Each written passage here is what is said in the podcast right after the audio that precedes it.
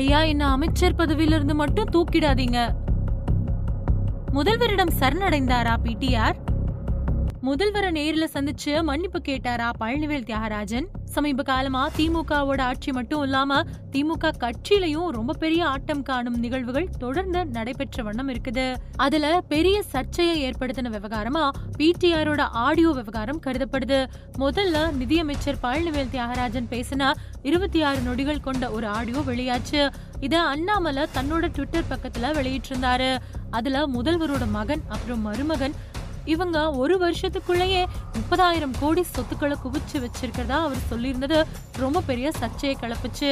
அதுக்கப்புறமா பிடிஆர் இந்த ஆடியோவில் இருக்கிறது என்னோட குரல் இல்லை, எடிட்டிங் செய்யப்பட்டிருக்கு அப்படின்னு மறுத்தாரு.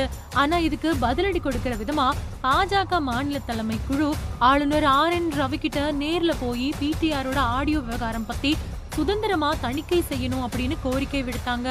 ஆளுநர் கிட்ட கோரிக்கை விடுத்த மறுநாள் அதிகாலையிலேயே G2 நிறுவனம் அப்புறம் முதல்வர் ஸ்டாலினுக்கு நெருக்கமான இடங்கள் உள்ளிட்ட 50 இடங்கள்ல வருமான வரித்துறையினர் தன்னோட ரெய்டு நடவடிக்கைகளை தொடர்ந்தாங்க.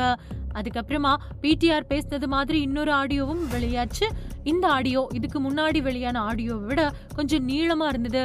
அது மட்டும் இல்லாம அதுல நிதியமைச்சர் பிடிஆர் பழனிவேல் தியாகராஜன் பாஜக ஆட்சி செய்யக்கூடிய விதத்தை பத்தியும் கட்சி நடத்துற விதத்தையும் பாராட்டி அது சரி அப்படிங்கறதையும் சொல்லியிருந்தாரு.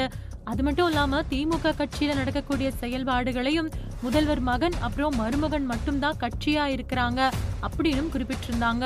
கடைசியா என்ன பதவியில இருந்து நீக்கினா அதனால ஏற்படக்கூடிய முழு பாதிப்பும் அவங்களுக்கு தான் அப்படின்னு சொல்லியிருந்தாரு.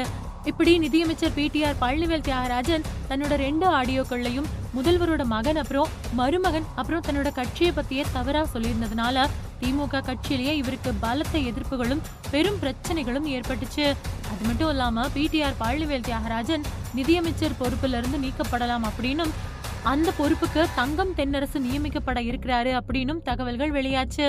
இந்த நிலையில பிடிஆர் பேசின ஆடியோக்கள் இன்னும் பல இருக்கு, அதுவும் சீக்கிரம் வெளியாகும் அப்படின்னு கமலாலய தரப்பு சொன்னதுல இருந்து பிடிஆர் ரொம்ப பெரிய பயத்துல இருந்துட்டு வராரு. அதை தொடர்ந்து முதல்வர் குடும்பத்தை நான் மதிக்கிறேன், அது மட்டும் இல்லாம உதயநிதியை நான் தான் அமைச்சராக்கணும் அப்படின்னு சொன்னேன், அதோட சபரீசன் எனக்கு வழிகாட்டி மாதிரி அப்படின்னு விளக்கி வீடியோக்களை வெளியிட்டு இருந்தாரு பழனிவேல் தியாகராஜன். இந்த நிலையில நாளைக்கு அமைச்சரவை கூட்டம் நடக்க இருக்கு. அதுக்கு முன்னாடியே பிடிஆர் பழனிவேல் தியாகராஜன் முதல்வரை இன்னைக்கு சந்திச்சிருக்காரு. அது மட்டும் இல்லாம இந்த சந்திப்புல வெளியான ஆடியோ விவகாரம் பத்தி முதல்வர் ஸ்டாலின் கிட்ட பிடிஆர் பழனிவேல் தியாகராஜன் விளக்கம் கொடுத்திருக்கிறதா அரசியல் விமர்சகர்களால சொல்லப்படுது. அதோட இந்த சம்பவம் பத்தி பிடிஆர் பழனிவேல் தியாகராஜன் முதல்வர் ஸ்டாலின் கிட்ட மன்னிப்பு கேட்டாரா அப்படிங்கிற சந்தேகமும் எழுந்திருக்கு. இந்த சந்திப்பு நிதியமைச்சர் பதவியிலிருந்து தன்னை தூக்க வேணாம் அப்படின்னு சொல்றதுக்காக இருக்குமோ அப்படின்னு எதிர்கட்சிகள் கேள்வி எழுப்பிட்டு வராங்க.